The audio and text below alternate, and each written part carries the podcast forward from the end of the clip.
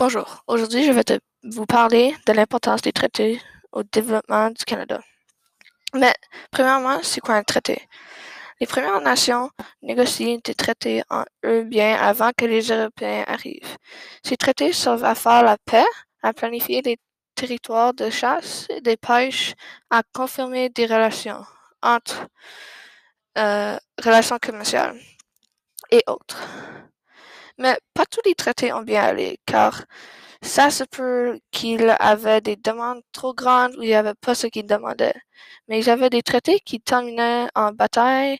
Un des traités euh, était pour commencer la guerre, euh, Première Guerre mondiale. Il y avait aussi le traité de paix qui a neutralité la Première Guerre mondiale, qui était important pour le Canada. Euh, les traités ont été importants au développement du Canada car les traités ont définitivement ont défini quels territoires vont dans quel pays et le Canada a les territoires qu'ils ont en ce moment. Pour, pour conclure, les traités étaient importants pour le Canada car il en a qui ont mené à la paix et l'a mené à saisir les guerres. Merci.